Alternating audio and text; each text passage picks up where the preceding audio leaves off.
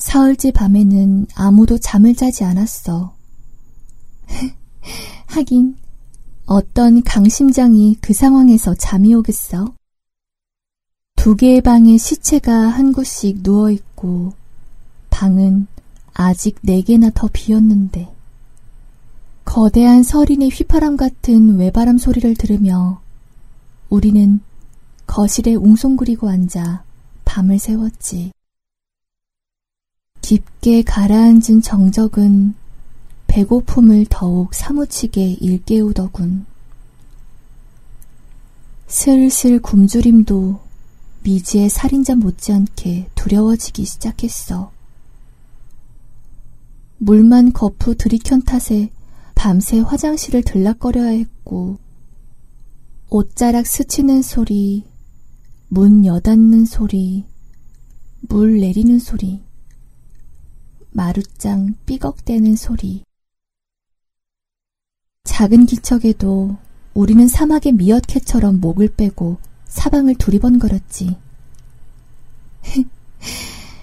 덕분에 무사히 아침을 맞을 수 있었잖아. 거실로 비쳐들던 아슴푸레한 햇살이 기억나. 그래, 어제와 똑같은 인원이 얼굴을 맞대고 있다는 작은 승리감은 여전히 기세등등한 눈보라와 두 구의 시체를 잠시나마 잊게 해주었지. 아주 잠시나마. 새롭게 주어진 하루, 우리는 뭘 해야 좋을지 몰라 허둥거렸어.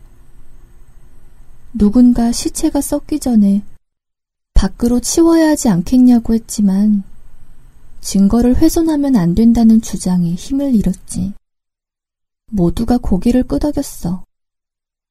그 주장에는 우리가 곧 여기를 벗어날 테고 경찰의 수사에 의해 범인이 잡힐 것이라는 희망이 깃들어 있었으니까. 그래, 언제나 희망은 밑바닥에 남아있는 거야. 판도라의 상자를 이미 열었다면. 연우는 거슴츠레한 눈으로 창밖을 내다보았다.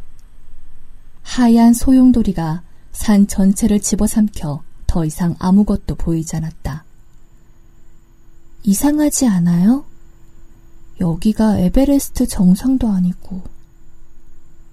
옆에 선 민규도 같은 생각이었다. 출발하기 직전에 확인한 일기예보에서 기상캐스터는 화사한 표정으로 당분간 맑은 날씨가 이어진다고 했었다. 설마 이런 이상기후까지 악마의 계획에 반영된 것일까? 우리가 환영을 보고 있는 건 아닐까요? 연우는 팔을 뻗어 성에 낀 유리창을 손바닥으로 천천히 쓸어내렸다. 시린 냉기가 뼈마디 사이로 스며들었다. 언제부터 환영이 시작된 걸까요? 처음 오영수 씨가 살해당했을 때부터? 아니면 이곳에 도착한 이후부터? 실버 해머에 가입했을 때? 어쩌면 내가 태어난 순간부터? 민규는 잠꼬대하듯 웅얼거리는 연우를 돌아보았다. 단식 사흘째, 슬슬 근육에서 영양분이 빠져나가고 시야가 흐려지기 시작했다. 더 심해지면 판단력이 흐려지고 환각이나 환청도 나타날 것이다. 수돗물이 나오는 게 그나마 다행이었다. 사람은 식수만 있어도 최소 삼 주일은 버틸 수 있다. 하지만 그건 굶주림 이외에 다른 변수가 없을 때 얘기다. 정체를 알 수 없는 살인마에 대한 공포, 서로 간의 의심과 긴장. 무엇보다 수면 부족이 굶주림보다 더 큰 위협이었다. 민규는 창이 비친 파리한 얼굴의 남자를 바라보았다. 저게 환영이면 우리도 환영입니다. 이젠 환영 속에서 살아남을 국리를 해야죠. 민규는 사람들을 불러 모았다. 먹을 것 없이는 한 달도 버티지만 잠을 안 자고는 닷새도 못 버팁니다. 쩔쩔 굶고 한 달을 버틴다고? 태식이 떼꾸난 눈을 뒤로 꺼렸다. 불면의 고통이라면 제가 잘 알죠. 현숙이 태식을 무시하고 말을 받았다. 낮에라도 수면을 취합시다. 민규의 주장에 따라 그들은 교대로 잠을 자기로 했다. 하지만 방법과 순서를 정하는 것도 간단치 않았다. 처음에는 군대 내무반처럼 한 사람이 불침번을 서고 나머지 세 사람이 자는 방안을 생각했다. 그러나 동시에 그들의 뇌리를 스쳐가는 생각이 있었다. 만일 그 불침번이 악마라면? 남녀 한 명씩 짝을 지어 교대로 자는 방법도 그리 안전하게 여겨지지 않았다. 악마의 성별이 남자라면 일단 굶주린 여자 하나 제압하는 건 일도 아닐 테니까. 결국 한 사람이 세 시간씩 수면을 취하고 나머지 세 사람이 지키는 방안이 채택되었다. 효율보다는 안전이 우선이었다. 제비뽑기를 통해 현숙, 연우, 민규, 태식의 순으로 정해졌다. 양성평등을 내세워 제비뽑기를 주장하던 태식은 사 번을 뽑자 죽을 살을 운운하며 볼멘 소리를 했다. 현숙이 먼저 일 층 끝방에 들어가 방문을 열어놓은 채 침대에 누웠다. 나머지 세 사람은 거실에 자리를 잡고 파수꾼이 되었다. 태식은 양주병이 빼곡한 장식장 근처를 기웃거렸고 민규와 연우는 벽 하나씩을 차지하고 앉아 이따금 벽시계를 향해 눈만 치떴다.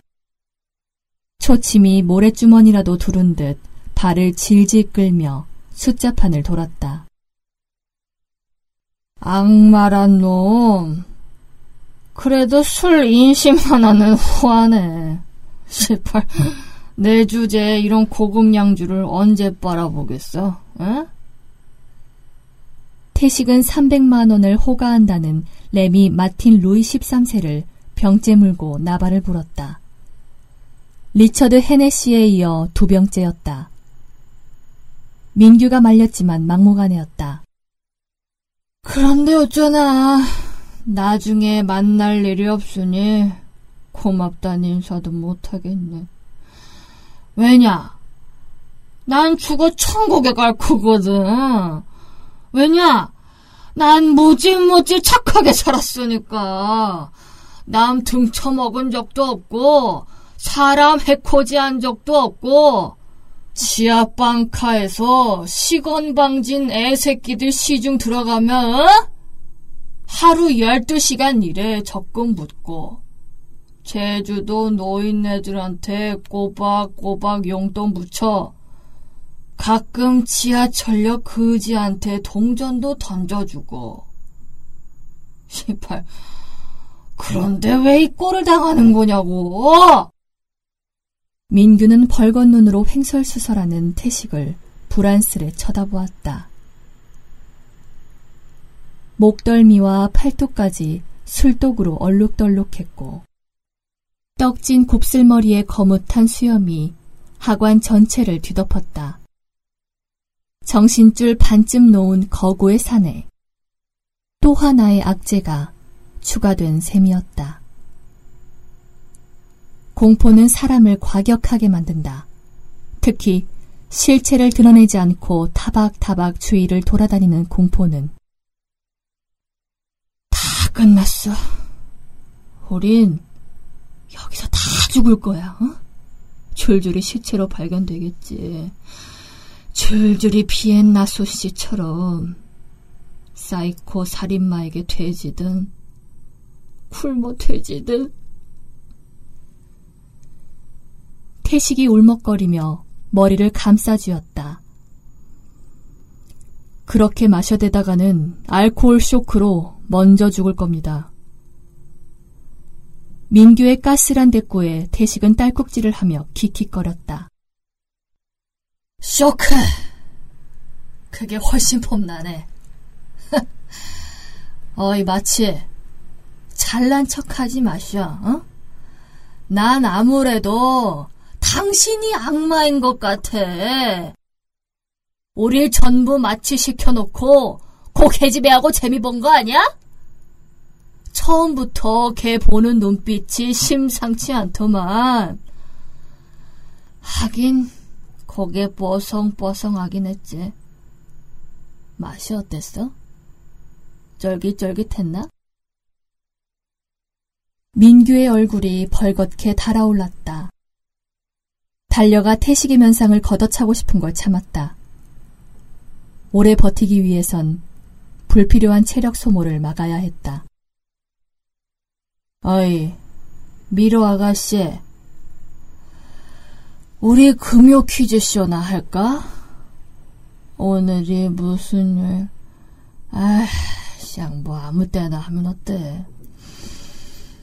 내가 문제를 내지. 엘버트 피씨, 제프리 다머, 음, 안드레이 치카틸로, 한니발 렉터의 공통점은? 구석에 쪼그리고 앉은 연우가 얼굴을 찡그리며 고개를 돌렸다. 딩동댕! 역시 오동생이야! 어때? 배고프지 않아? 우리는 힘들게 사냥할 필요도 없잖아.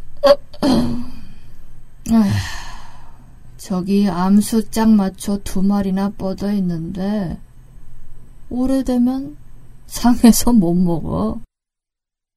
적당히 좀 하죠. 민규가 눈을 부라렸다. 하루만 더 굶어봐. 내 말이 빈말로 들리는지. 안데스인가 어디서도 비행기 추락했을 때 사람 고기 먹고 살았다는데 제발 우리라고 못할 거 있나? 인간 종자가 다 거기서 거기지.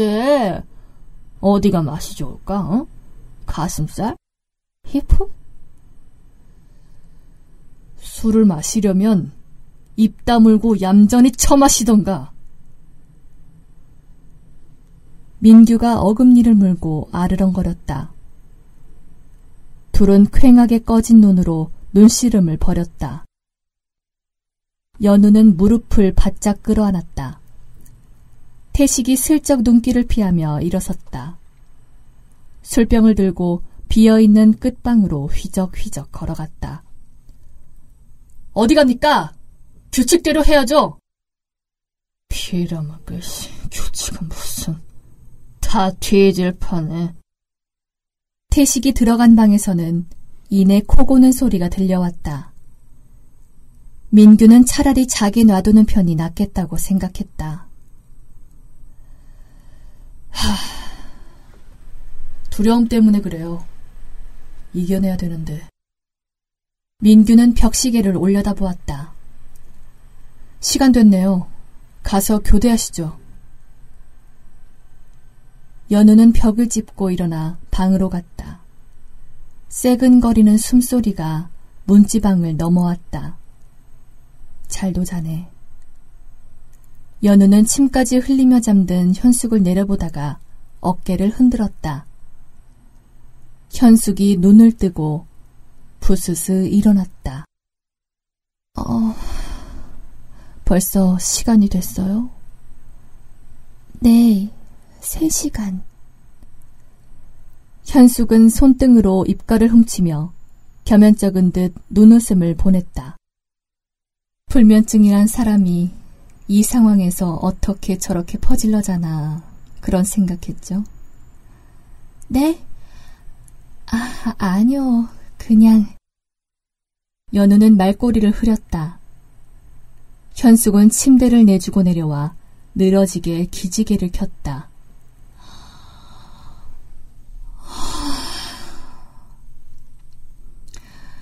불면증도 살아있을 때 얘기지.